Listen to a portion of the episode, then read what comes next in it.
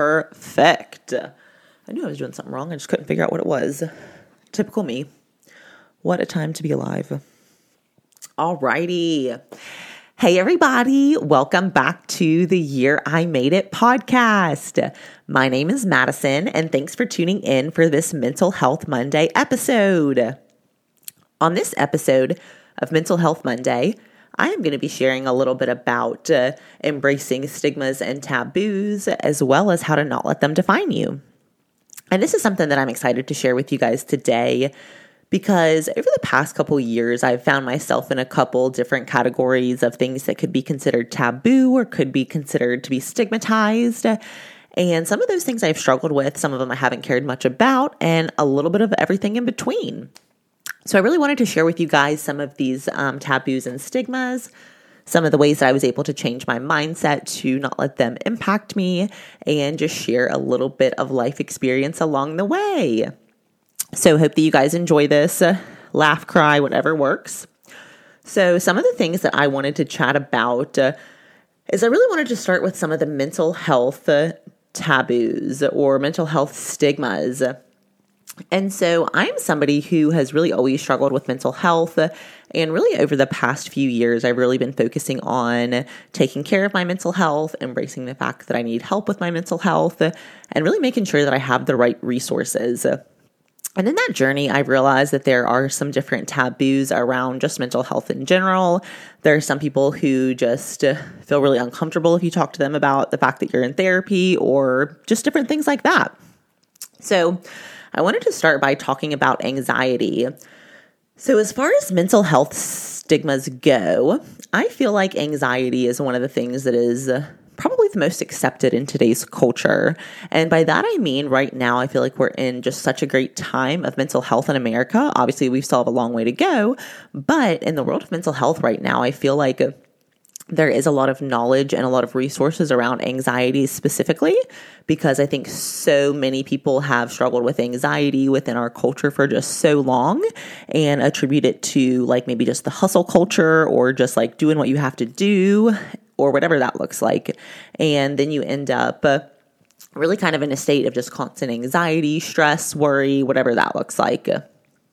And so, as far as mental health things go, I would say anxiety is personally what I struggle the most with. I would say I have pretty consistently had anxiety for hmm, probably at least like maybe 10, 12 years now. And uh, right now, it's probably the best it's ever been just because I have a good therapist, I have the right medications, I have my morning routine, all that good stuff. However, anxiety has definitely been the one that I have struggled with the most over the years. And I think a lot of people struggle with anxiety. So, if you do struggle with anxiety, there's nothing wrong with that. Uh, if you need to get therapy or medication for anxiety, also nothing wrong with that. So, if you feel like anxiety is something that you're struggling with, embrace it, figure out how you can get yourself some help, and bebop along from there. The next mental health stigma I want to talk about is depression. So, depression and I would say people who are suicidal, I feel like are the most stigmatized of the mental health.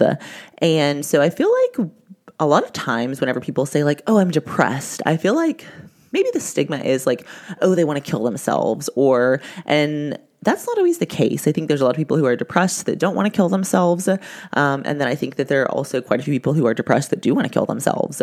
And so I think that really depression and um, suicidal tendencies, I, I, ideas, ideation, whatever the word is.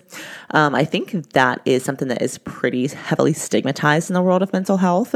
And I think that's a lot of the reason that people don't get help about depression or being suicidal is because um, what I wrote down for depression is what will people think? Like, what will people think if you tell them, like, oh, yeah, I'm taking medicine for depression, or oh, yeah, I've been really depressed lately, or this is a really depressing season for me, or whatever that looks like. And so I think instead of worrying about what will people think, we need to think about how we can make ourselves better and how we can give ourselves the right resources to get back on track instead. So, as far as anxiety and depression goes, uh, those are two of the things that I personally struggle the most with. And so, those are just some of the things that I have noticed in the world of trying to get my mental health together and some of the things that have been stigmatized as far as anxiety and depression goes. Right in line with anxiety and depression, I also put therapy. So I think right now, again, the world of mental health, I feel like therapy is becoming so normalized. Lots of people are talking about it, lots of people are going. And I think that's something that's just really, really great that's happening. But I think a lot of people, if you haven't ever been to a therapist or you're not currently going to one, I wrote down for kind of why I think people maybe put off therapy or why they don't go. I put down, Am I too messed up? And I always kind of like make the joke that like getting a new therapist is like so much work because you have to like tell a stranger all your fucked up life stories so they can understand why you are the way that you are and how to help fix you. more or less. And so I think therapy is something that when it's uncomfortable, especially if you have been somebody who hasn't been very open about expressing your emotions or maybe been able to express them in a positive way.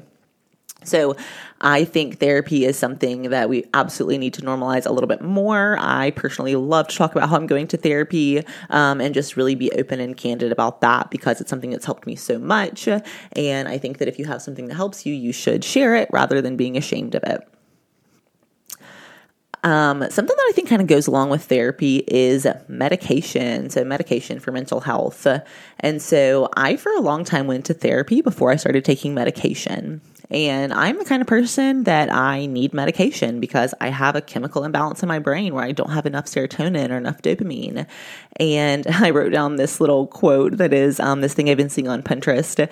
And it is if you can't make your own serotonin, store bought is fine, referring to like SSRIs or, or medication for anxiety.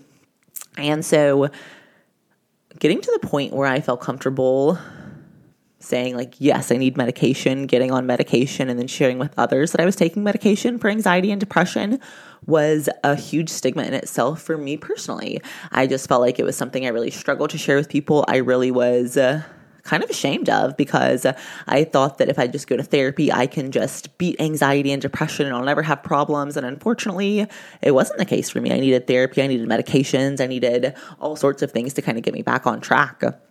And so I wanted to share that because I think a lot of people and kind of myself personally really put off medication until like you're to the point where like you have to have it or you like can't function anymore.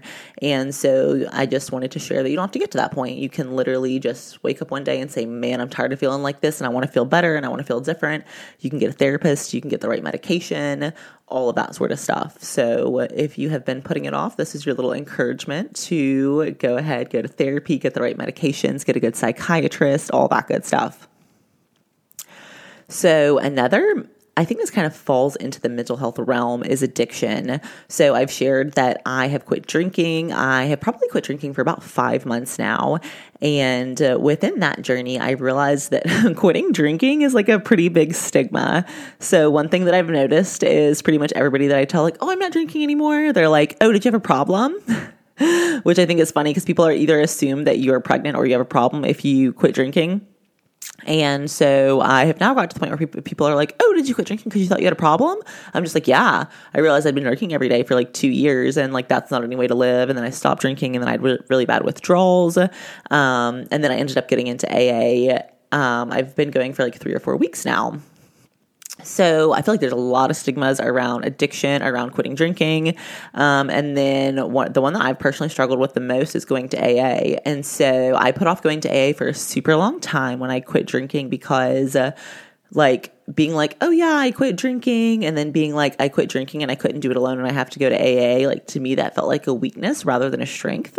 Um, and by strength, I mean I found that AA is definitely like a community of like a sober community of people who are just all on the same journey, have had a lot of similar challenges, ups and downs, and so um, what I wrote down for why I was kind of uh, hesitant to go to AA at first is I wrote down, Will I be accepted? Which is so funny because you're literally going to a meeting, all of people who are saying, like, man, I had a problem and I'm trying to get my life back on track. And like, obviously, those people are going to be incredibly accepting. And that's definitely what I found um, in going to AA. However, going to AA, letting people know that I'm in AA, letting people know that I quit drinking.